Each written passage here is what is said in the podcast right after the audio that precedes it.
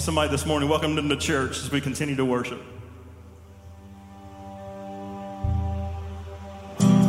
All throughout my history, your faithfulness has walked beside me. The winter storms have made way for spring. In every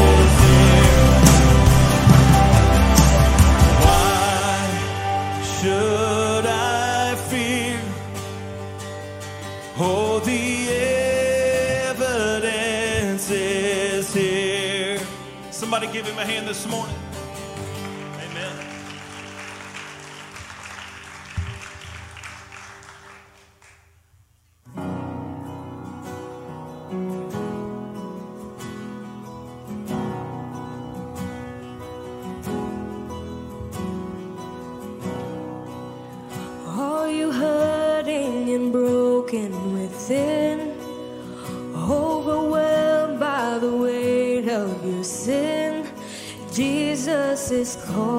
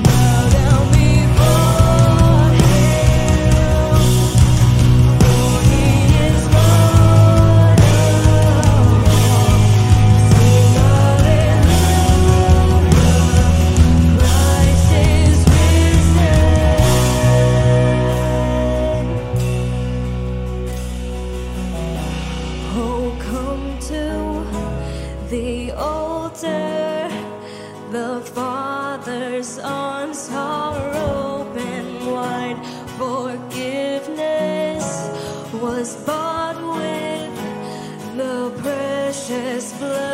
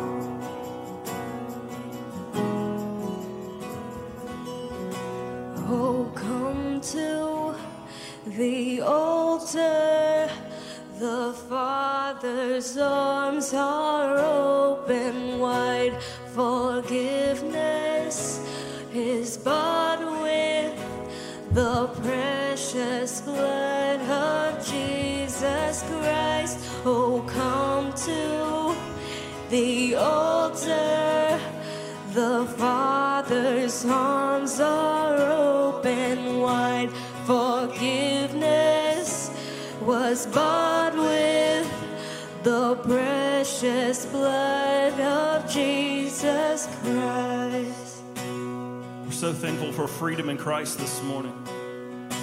Sing, Oh, what a Savior. Oh, what a Savior!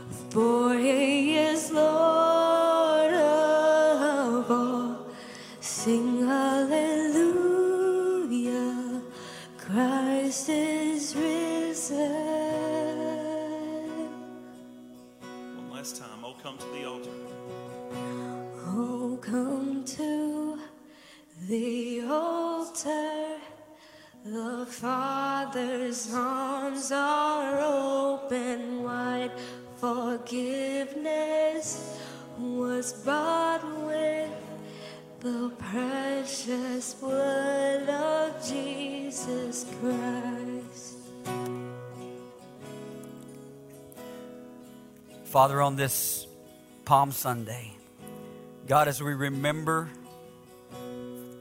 God, as we enter into the Holy Week, Father, may we forever be reminded of the sacrifice that was given for the redemption of the world. God, I pray that as we go into your word, Father, that you will God, that we will be challenged. God, that we will be reminded of the sacrifice, God, of our responsibility. God, I thank you for those who have gathered here today and those who are watching online. Father, I pray that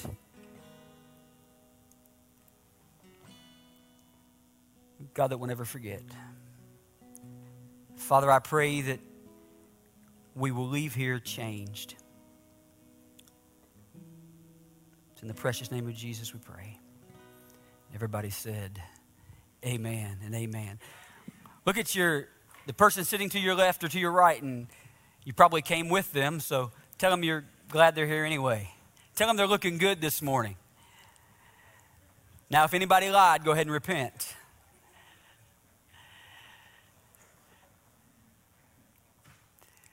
We are so excited about what God is doing, and uh, I can tell you as a pastor, I am uh, I'm so excited that, that next week is is Easter. Um, this will be our third Easter in this building, but last year, as, as if you know, uh, as you know already, we didn't, we're, we, yeah, we weren't able to have service uh, here in the building. And, and so uh, Easter is like the, uh, I told somebody it's like the Super Bowl of Christianity. Um, and, and, so today I want you to look at this as uh, maybe the pregame speech. All right? Um, we, uh, we are looking at what God's going to do and what He's doing uh, all across our community. And I'm so excited about what God is doing now, what He's going to do next week. And um, so I want to encourage you to be thinking about that, and, and we're going to talk a little bit more about that this morning. Right now, we're in a series. Uh, this is the th- uh, part three. And what we've been doing is we've been looking at Jesus is, and then we've been filling in the blank. Um, everyone has a, a, a different idea of who they think Jesus is. The reality is, is many times that picture or the way and what we think Jesus is and who we think he is, it's flawed. Because many times we base that on maybe our religion, we base it on tradition, uh, we base it on movies or, or paintings or, or art, uh, all of these different things. And the reality is, is that most of the time, none of them are usually correct. So a lot of people have, have a flawed idea of who Jesus is. So, in this series, we've attempted to look at the actual Word of God, look into the Scripture and say, it really doesn't matter what, what Hollywood says or, or what my grandma told me, or, or none of that matters. What matters is, is, is what is in the Word, and it has to line up with what's in Scripture. The first week, we looked at Jesus as a person, and we said, Jesus is my best friend. And we talked about how that Jesus came to this earth and he was here the first 30 years of his, of his life, he spent just being human. He spent just going through things that, that you and I would go through. The Bible tells us that he experienced everything. Everything that we could ever face, Jesus has already faced. And because of that, he qualifies to be our best friend. Everything that you ever went through. Last week we talked about Jesus, the miracle worker. We looked at the first recorded miracle of Jesus when he turned the water into wine, and how that, that when he could have just walked over to the containers where the wine used to be and filled them, but instead he did something that really didn't make a lot of sense to a lot of people. It was so out of the ordinary, and, and Mary knew what was going to happen, his mother, and he looked at the, she looked at the service and said, just do what he says. And how that in our lives, many times things are going to happen and we're looking for a miracle and we expect it to happen in a certain way. But we have to understand and realize that God's ways are not our ways. And that the miracle that we're expecting may not come in the way that we expect it. So we have to trust Him. And if you missed either of those messages, I encourage you to go back uh, to the website and, and watch those because I believe that, that they lay the foundation of who Jesus really is. Today, it's, it's only fitting on Palm Sunday that we look at Jesus as the Lamb. Because you can't talk about Jesus without this attribute. I mean, if you could only pick one attribute, one quality of Jesus, it would have to be Jesus as the Lamb. Our key passage for uh, this series is found in 1 Corinthians chapter 2, verses 1 and 2, when it says, You'll remember, friends, that when I first came to you to let you in on God's master stroke, I didn't try to impress you with polished speeches and the latest philosophy. I deliberately kept it plain and simple. First, Jesus and who he is, then, Jesus and what he did. Jesus crucified. And so during this series, that's exactly what we've been trying to do. Uh, uh, we, we're not trying to, to impress you with, with speech and, and deep philosophy. We're just wanting you to know, understand, plain and simple, this is who Jesus is. Today is Palm Sunday, the week before Easter. Uh, the focus of Palm Sunday is, is the cross. We are entering into the, the Holy Week, the week where, where Jesus came into Jerusalem that he would ultimately die on the cross. He was headed to his final destination, his final purpose. And in John chapter 1, verse 29, It says, The next day John saw Jesus coming toward him and said, Behold, the Lamb of God who takes away the sin of the world. Today I want to look at that phrase in the middle of that, the Lamb. The Lamb. Jesus is mentioned as the Lamb 104 times in Scripture. Over half of those is found in the first five books of the Bible. Because the first five books of the Bible, it begins with this concept and the idea that, that we have to have a perfect lamb for sacrifice. So the first five books, we talk about that, and over half of the mentions. There's 25% of those mentions of him being the lamb is found in the last book of the Bible in Revelation. As a matter of fact, the book of Revelation describes Jesus as the lamb more than anything else. But the question for you and I today is what does all that mean? How does it apply to me, to my everyday life? So I want to start way back in the book of Exodus. When we talk about how that we know that, that the children of Israel, they were held captive in Egypt. And the Bible tells us that there were 10 plagues. They were trying to convince Pharaoh to let the Israelites go. You, you may have seen the movie. And so he goes to them, and there's, there's nine plagues. But then on the 10th plague, the 10th thing that happens is what finally allows Pharaoh to know, man, God means business. And what that plague was, was simply this He said, I'm going to take the firstborn male of every household. They're going to die on this particular night. Now, God didn't want that to happen to his people. So he said, Listen, here's what's going to happen there's going to be a death angel, and it's going to pass through the streets. And that death angel is going to take the firstborn male of every household. But because I don't want that to happen to you, here's what you have to do you have to sacrifice this lamb and then take the blood and paint it over the doorpost. And when you do that, when the death angel sees that blood, he's going to, to pass over your house. And that's where the word Passover comes from. When we celebrate Easter, we know that it's always on the same week as the Jewish Passover. And what the Jewish Passover is, is when they would celebrate every year, they would remember how God set them free. So on this day, Palm Sunday, Jesus entered into Jerusalem this Passover week. He came into the city and he died on this coming Friday. We call that Good Friday. The tradition of Jewish Passover, here's what would happen they would sacrifice the lamb at 9 a.m., which just happened to be the same time that Jesus was being crucified. So when Jesus was being crucified, when the nails were being driven into his hand, all across the city, there was knives and lambs were being sacrificed. Then at 3 p.m., they would take that lamb and they would put it into their Instapot, I mean, into their oven, whatever they cooked on. And they would begin to, to cook that lamb to use as part of their Passover meal. And it was at 3 p.m. that Jesus died.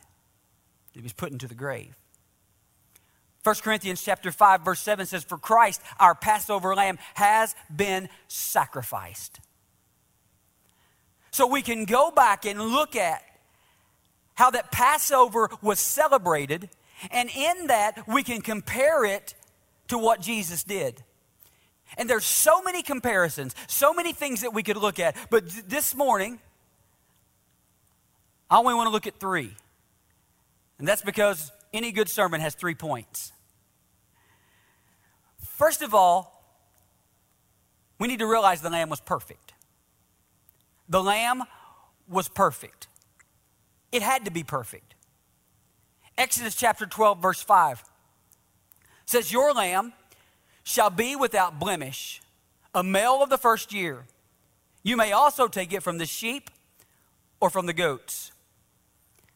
So here's what would happen they would have several days that they would come to the temple and that they would bring their lamb and they would have him inspected by the priest. So they would come in and, and the priest would, would, would look at these lambs. Now, do you remember the, the story where Jesus went into the temple and he, and he was so irritated and he, and he got out a whip and he turned over the tables? And, and you think, why did he do that? Well, the reason that he did that was because the priest had become corrupt. So people would, they would bring their lambs to the temple and the priest would look at them and no matter whether they were perfect or not, more often than not, they would say, no, this lamb, this, this lamb doesn't get it. This lamb's not going to work. You say, why did they do that? The reason they did that was, was because they had lambs in the back. And they said, that lamb's not going to work, but look what I have here. It's a perfect lamb. And so they were using this to, to make money. They did it intentionally. And they, they were selling lambs and, and animals to sacrifice. And so Jesus comes in, he kicks over the tables, and, and he's not happy. But the question is, why was why did the lamb need to be inspected? Why was it important that it was a perfect lamb? And the reason that the lamb had to be perfect it was, was because that the imperfect can only be redeemed by the perfect. The imperfect can only be redeemed by the perfect. Now I want you to, if you don't listen to anything else I say today, I want you to listen very closely. Because I don't, I don't want you to leave here thinking or saying that I said something I didn't say. But when we go through life, we have started to believe that heaven is, is not a place for perfect people. Can I tell you it is? You can only get to heaven if you're perfect. Some of you just got ready to get up and walk out right now. Might as well just give up, right? Why? Because none of us are perfect, right? So, Pastor, are you saying that no one will ever make it to heaven? No, that's not what I'm saying. But often we go through life and we think, well, well we put ourselves on a scale and we say, well, I'm more good than I am bad, so I'm going to get in. Can I tell you that your good is not good enough? There's nothing that you can do that qualifies you to go into a perfect heaven. Heaven is a 100% perfect. You have to be perfect. You say, Pastor, I'm, I'm, I'm confused. We aren't perfect, but the blood of Jesus, the perfect sacrifice, makes us perfect. In order for your sins to be, to be washed away, it has to be done by something that is perfect, and that is Jesus. Our Lamb, the only person who, who was ever in history who was ever perfect. That's why he qualifies to be our lamb. He is the only one that came and lived his life without sin. 1 Peter chapter 1 verse 18 and 19 says you were redeemed. You were redeemed from the empty way of life handed down to you from your ancestors.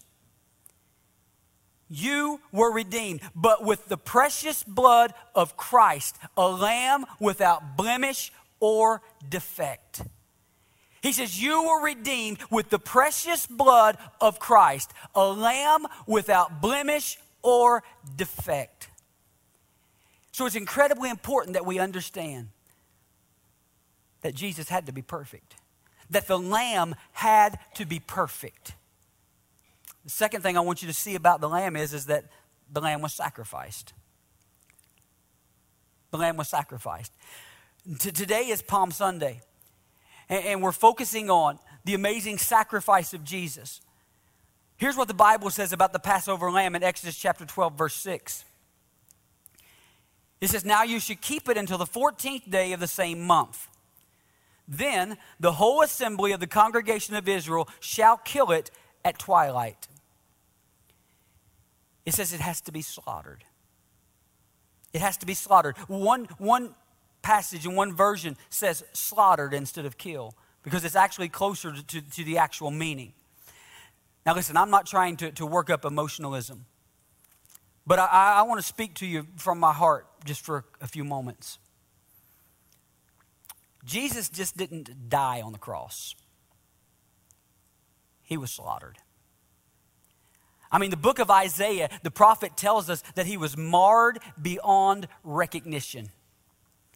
Jesus was beaten so brutally that you could not even recognize him. But many times when we see it described, or we see maybe a, a, little drop of blood on his head, a little drop of blood on his hand, or, you know, maybe coming out of his side. And I know that many people have a hard time watching the Passion of the Christ. I've talked to people and they say, man, I just can't watch it. It's too brutal. And while that it is very graphic and it's very brutal, but when you read Scripture and you know what he really went through, it's, it's the closest thing that, that you're going to see. He was whipped until skin came off his back. The crushing of uh, four inch thorns pushed into his skull the nails actually going through his hand. And if you see him depicted in a picture, you can see his knees were bent. And the reason that they were bent was, was because if he didn't die from the actual beating, they wanted him to suffocate to death. So they would, they would bend their knees. And in order for him to, to get a breath, he would have to pull himself up and straighten up his diaphragm. And then when he would hunch back down, it would just be that more, much more excruciating until he couldn't pull himself up anymore. Jesus just didn't die on the cross, he was slaughtered. For you and for me. The spear driven into his side, it said that water and blood came out.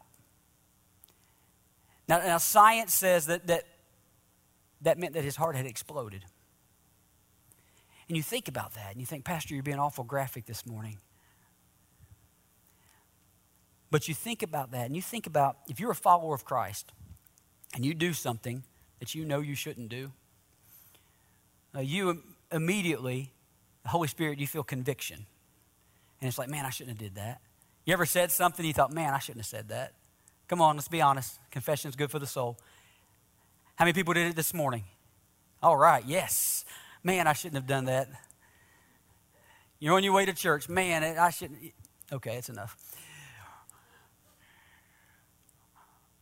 But you think about that, and, and if you're like me, once you do it, I mean, it's just continually on my mind, thinking, man, I've got to figure out how can I make that right. I've got to, man, I, have got to call that person. I've got to, I've got to, and, and all of this stuff. You feel that conviction. You think about that, and you think about how you feel, and then think about Jesus. He was taking on the sin of the entire world on one person. His heart had to be breaking. So your lamb wasn't just killed, slaughtered. Exodus chapter 29, verse 38 and 39. Here's some good news. Now, this is what you shall offer on the altar two lambs of the first year, day by day, continually. One lamb you shall offer in the morning, and the other lamb you shall offer at twilight. So in the book of Exodus, we begin to read and we see that every day, twice a day, they were supposed to sacrifice a lamb. You say, man, why did they have to do that? Well, it was for the sins that they had committed. So, so they would sacrifice one in the morning. Then they would mess up during the day and they would have to sacrifice again at twilight. Can I tell you, some Christians still live with that sense of guilt?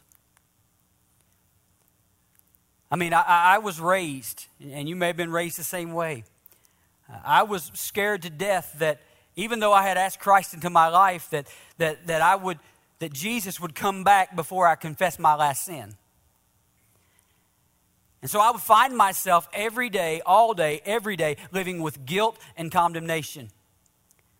I can remember well up into my adult years. This is the truth. Um, you know, when you're younger, you ride roller coasters, you don't think much about them. And, but as I begin to get older, I can remember getting on a roller coaster. And as I, you know, the clicks, you know, you're starting to go up that hill. And I promise you, I'd be saying, God, forgive me my sin. God, forgive me if there's anything that I did that, that, I, that I don't even know about. God, forgive me because if this thing crashes, I don't want to die and go to hell. I'd get on an airplane before it took off. God, please forgive me. The whole time. God, I, I didn't mean to talk to that. What do they call them now? The people that, stewardess. I, I, I don't know what they call them. Flight attendant, thank you. Um, man, I didn't mean to talk to her that way. Man, I didn't mean to get angry at the, at the person that tried to tell me my bag was too big. But we lived our life continually with guilt and condemnation. God, forgive me of all my sins. The, the most refreshing thing that I ever heard was one time I heard this old saint pray, and he said, Father, forgive me of anything that I've done and anything that I've forgot that I've done. And I thought, man, that's just the best way to pray. That just covers everything. But can I tell you, you don't have to live that way? Hebrews chapter 10, verse 10 and 11 says this By that we, we by that will we have been sanctified through the offering of the body of Jesus Christ once for all. And every priest stands ministering daily and offering repeatedly the same sacrifices, which can never take away sins. So when Jesus was sacrificed, his sacrifice was perfect. His sacrifice was pure. His sacrifice was complete. And it took care of your sin. So when you come to Him and you ask Him to forgive you of your sin, when you ask for that perfect lamb, that, that, that blood of the perfect lamb to, to cover your sin, you don't have to live every day thinking, well, I wonder if God still likes me today. The wrath of God has been satisfied. You don't have to live in constant terror. Oh, I, I wonder if he comes back today, if I'll go. You don't have to live that way. It says the perfect lamb was sacrificed. Now, I'm not saying there won't be things that, that you do that you don't have to, you need to repent of. Repent just means to, to turn, a 180 degree turn. But I'm saying you don't have to live in, in constant question and condemnation and guilt. You aren't holy. I'm not holy. But through Him we are. God makes you perfect. The imperfect has to be redeemed by the perfect. And so they would have a lamb, they would find it, it would have to be perfect. So once they found the perfect one, they would then sacrifice that lamb. Then they would begin to cook it for that evening. And they would cook it so that it could be consumed for the feast. But there was another rule, something else they had to follow. There was allowed to be no unconsumed meat. So they would cook this lamb and they had to make sure that there were no leftovers. It had to all be consumed. So, so most households, the lamb was bigger than what they could eat. So they had to do something to take care of the leftovers. And so they would share the lamb. So that's the third thing. The lamb was shared. What they would do is they would bring people into their feast and say, hey, look, we've got too much food here. There's more than we can eat, and it has to all be gone. And so they would bring people into their feast they would take the lamb around and, and they would share it. They would say, hey, you need, you need to come eat. You ever, anybody gonna have too much food next week on Easter? Anybody? Okay, I'm coming to your house. Anybody else? I need dinner too. Anybody up for an Easter breakfast? You ever had too much food and you think, man, I've got to get this food out of this house or I'm going to gain 50 pounds? So you invite people over and say, You need to eat this. You need to help me consume this food. I want you to have these calories. And so that's what it was like here. All the lamb had to be consumed, so they shared it. Exodus chapter 12, verse 4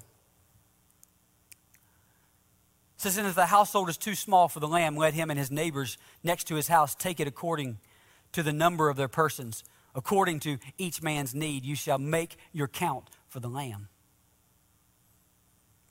Now go ahead of me a little bit, and some of you already have. You see where I'm going with this. Our church is too small.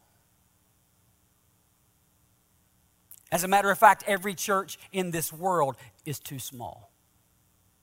You say, Pastor, why is that? That's because as long as there is one person who hasn't eaten the lamb, who hasn't had a piece of the lamb,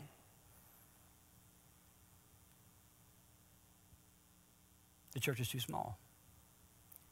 Think about it this way what Jesus did on the cross, it didn't just take care of us, it says it was for the world, it was for everyone. And so during the Passover, others were invited to be a part. Now, if you've already experienced the benefits of the Lamb, if you've already had your share of the Lamb, if you're already sitting at the table, then the one thing that he asks of you is he says, don't leave any lamb left over. Now, I have no personal ego, desire. I, I, don't want to be the, the guy that's at the mall and they say, oh, there's a pastor of that big church. It has absolutely nothing to do with that. Nothing. As a matter of fact, I don't care what church it is. I wish every church across this city was filled to overflowing. Why? Because there's still more lamb to be shared. There's still more lamb to be shared. And so that's our assignment. That is our assignment. 2 Corinthians chapter 5 verse 19 says this. That is, that God was in Christ reconciling the world to himself, not imputing their trespasses to them, and has committed to us the word of reconciliation. He said, Listen, you need to tell others. It's our job. It's our job. And as I was saying, we have an amazing opportunity this week. We have an amazing opportunity because next Sunday, there will be people who are more open to coming to the table, statistically proven, than any other Sunday of the year. And, the opportunity that we have is not painting eggs or hunting eggs or getting baskets or and that's all fine and good. But the opportunity that we have is just that. People will come we need to share the lamb. And so I'm going to ask you to do three things. And this is maybe, and if, if you're a guest, this is probably completely different than what normally happens here. But I just felt really compelled. You know, a, a lot of people, they just come to church on Easter. And um, the reality is, is that many of them weren't able to do that last Easter. So they're at a point in their life, they're thinking, man, I, I need to get somewhere. And you know where they're going to go? We'll talk about it in just a minute. They're going to go where they're invited. And um, now I'm going to tell you, um, I've been cheating a little bit because I've been telling you the last two or three weeks, you know, you need to invite people, you need to get people here, and and uh, so there's some people that I've been trying to to come to church for probably it feels like 57 years. Um, but I um, looked at him this week and I said, Listen, I'm pastor, okay? I said, Do you like me? Yeah. Are we friends? Yeah. Said, you, you don't want me to look bad, do you? No. I said, So I've been telling my people that they need to bring people, but if I show up and I don't have any friends, wouldn't you feel bad? Listen, we're not, we're not above bribing. It, it doesn't matter. He said, Pastor, that's, hey, when I, when I was a youth pastor, I mean, we gave away all kinds of stuff. Why? Because we wanted them there. Why? So that we could say we had a large youth group? No. It's because those kids needed the Lamb. They needed Jesus. They needed community. And your friends and your family, your coworkers, your neighbors, they need the same thing. So I'm going to ask you to do three things this week. The first thing is something that we should do before we do anything, and that's pray. Pray. I'm going to ask you to join me in prayer this week. Carve out a little extra time and pray every day this week for people's lives to be changed. There's people that, that are in your life, and what has happened is there's barriers that has come between them and God. Paul talks about it in 2 Corinthians chapter 4, verse 4, when he writes this. He said, Whose minds the God of this age has blinded, who do not believe, lest the light of the gospel of the glory of Christ, who is the image of God, should shine on them. The key thing there is whose mind the God of this age has blinded. In other words, there's people in your life that the enemy has tricked, and there's barriers between them and God. And the thing that can change that is prayer. Prayer. Prayer can move what's in the way out of the way. And so, what I'm asking you to do is, is this week, pray.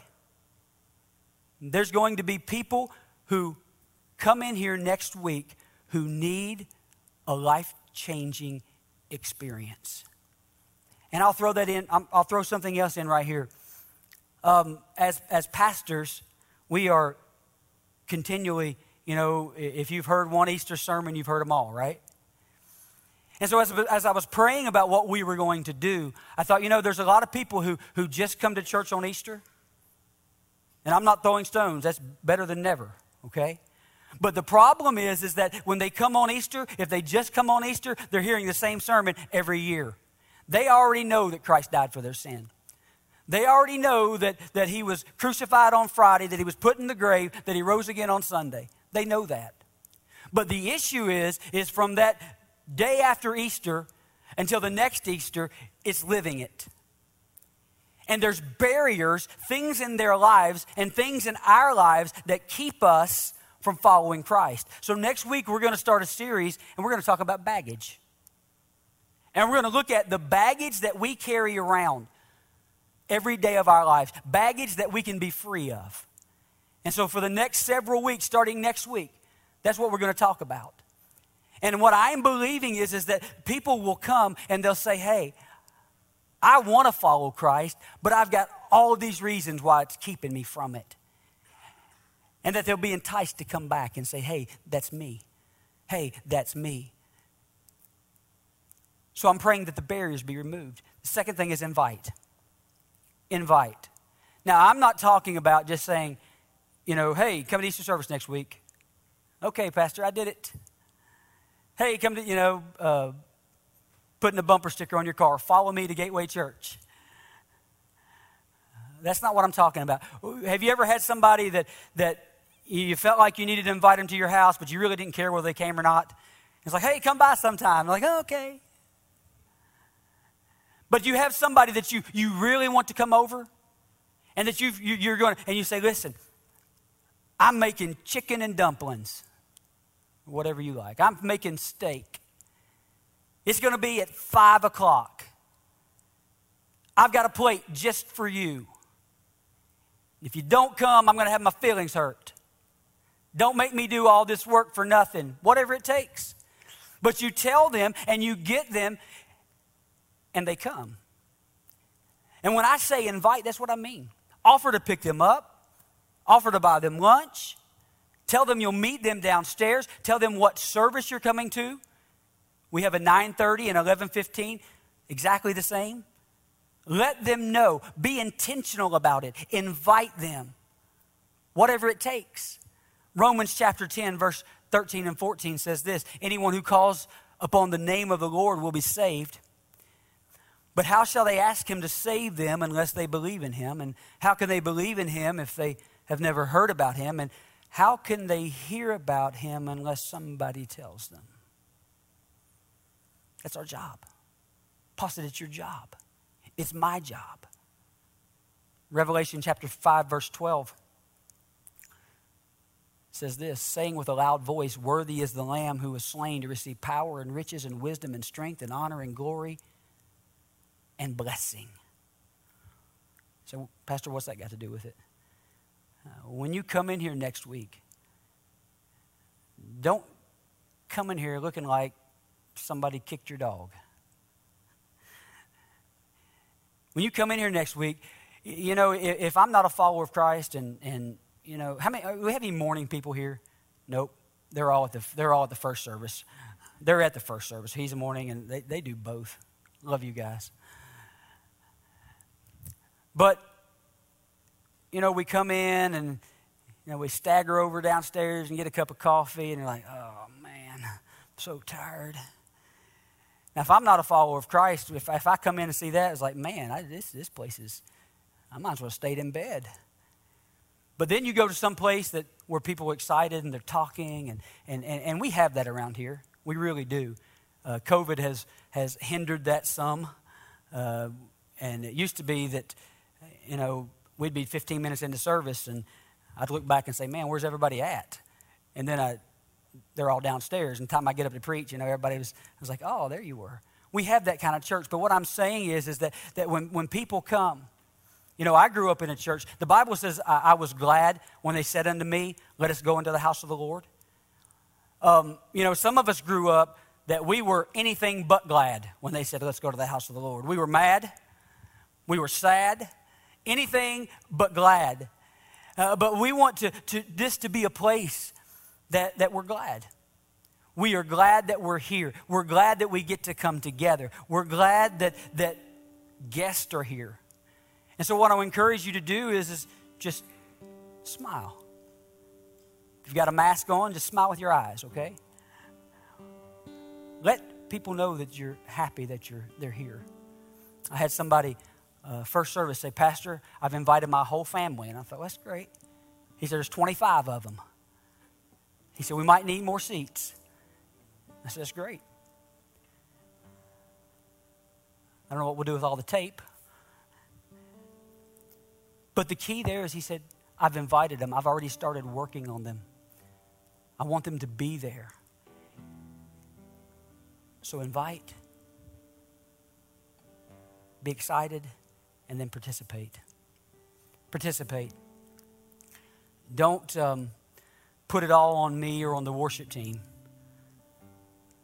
We talk about around here a lot. We, you know, we, we do membership, but when we talk about membership, we say, listen, uh, I even have an, an issue almost with the, with the word membership because membership means that you know you have rights.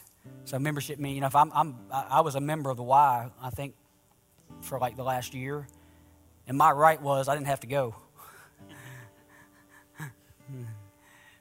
and their right was they would let me come in anytime I wanted to as long as I kept paying my money. And, and sometimes we treat church that way.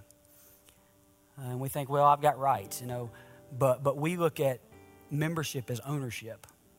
Because if you're a small business owner, you understand and you know that, that you know, you, you've got some stake in this. And can I tell you, you have some stake in this. And that is your friends and your family and your coworkers and your neighbors. That's what's at stake. Heaven and hell, that's what's at stake. And so if you have never signed up to work a service, you know, we do two services around here mainly because we want you to be able to serve one and come to one. We want you to be able to eat and serve. And so if you've never signed up to work, we need people to park cars. We need people to shake, mm, not shake hands, um, fist bump. And you say, well, I don't just, we just need people to smile. We need people to, to make people feel welcome. So I ask you to participate. Participate. Take ownership. Why? Why did I feel like I needed to take the last 15 minutes of this sermon to go through this? It's because, see, my heart. My heart is, is that the lamb to be shared. And it's up to you, and it's up to me. Now, you, you say, Pastor, I'm here today, and, and I'll just tell you that, that that joy you're talking about, you know, that zeal, uh, I, I'm having a hard time with it right now. I'm having a hard time, and, and it's going to be hard for me to be excited about sharing the lamb when, when I'm struggling so bad. And my prayer for you today is, is that you can understand and realize that the, the verse that says, John 3.16, For God so loved the world that he gave his only son, that whoever believed in him should not perish but have everlasting life. The very next verse says that he didn't send his son to condemn the world. And so often, so often, we live with our own personal guilt and condemnation, and that's not God. And this morning, God wants to reassure you. He wants to put joy back into your life. You say, well, well, why is joy? The Bible tells us that the joy of the Lord is our strength. And some of us are walking around weak. We're walking around defeated. It's because the enemy has taken our joy through guilt and condemnation. And so if you're here this morning and and that's you. I want you to know that God sees right where you are, and the sacrifice of the perfect lamb was made for you. You don't have to live in it. God wants to restore your joy. I'm going to ask you to stand right where you are. And I know, as I said, I know that this has been completely different and, um, but I, I, don't apologize for that because I, I felt that God had just, He had been hammering in this in my soul. And um, I believe with everything that is in me that, uh, how many people were here the first Easter that we were here? If you look at our website, the, the picture that uh, is on the website, because, you know, this place was just packed.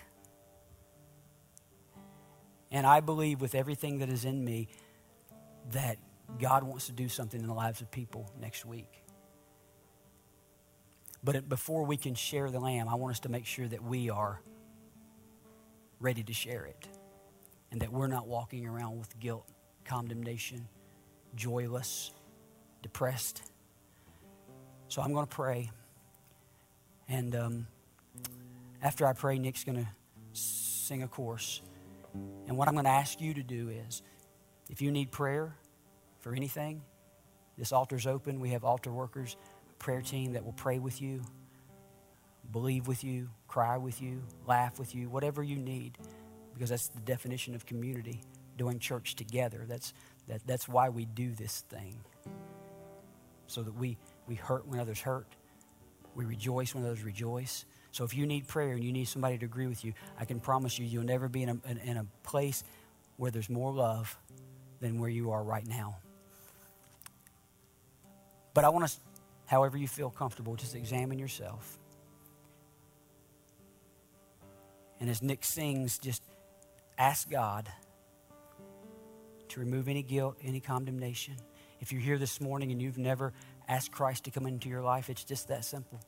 If you've never asked for that blood of that perfect lamb, Jesus, to cover multitude of your sin, it's just that simple. You don't have to have a knife or you don't have to cut anything up. It just says, God, forgive me. But whatever you need today, whatever you need, God will do. Father, I come before you this morning. Father, I'm so thankful, honored, and privileged to be able to stand in front of this group of people. God, there's no place that I would rather be than right here, right in this moment. God, I'm so excited about what you're doing in, in our lives, in our church, and in our community. God, I know that there is absolutely no doubt in my mind that you placed us right here in this time for this season. God, as we begin to search our souls, Father, I pray that you will speak to us. God, if there's anyone here that's living with constant guilt, condemnation, God, that you will allow them to know that the Lamb was sacrificed for them. God, I pray that as we examine ourselves, Father, that you restore the joy of our salvation.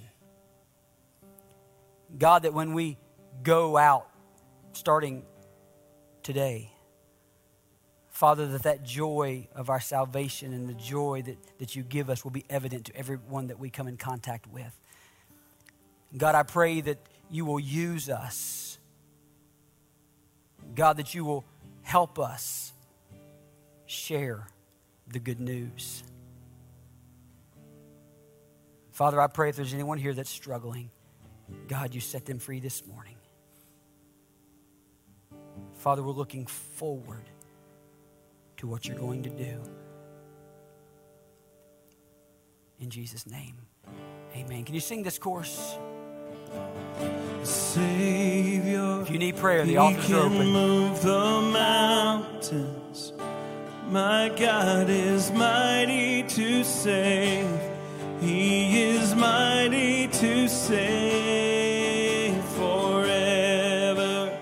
Author of salvation. He rose and conquered the grave. Jesus conquered the grave. Shine your light and let the whole world singing for the glory of the risen King Jesus. Shine your light and let the whole world see. We're singing for the glory of the risen King. Savior, He can move the mountains. My God is mighty to save. He is mighty to save forever. Author of salvation. He rose and conquered the grave. Jesus conquered the grave. He conquered the grave. Jesus conquered We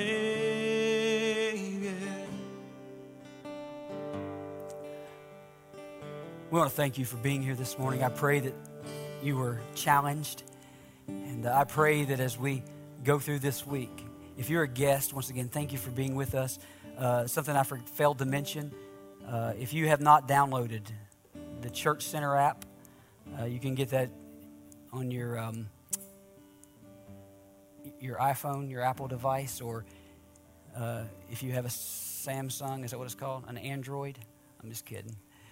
Uh, you, you can come and lay it at the altar and we'll pray over it, and then you can get it from the Google Play Store. Uh, but download the Church Center app, and, uh, and in that you can check in. And uh, if you have kids, it's a good way to be able to check your children in uh, before you ever get here. And when you get downstairs, they'll just scan a barcode and it'll print the thing out. And, uh, but do that because we want you to know that uh, you are more than a na- you're more than a number here, but you're a name. We love you. Have a great Sunday, and uh, we will see you uh, next week, Super Bowl Sunday.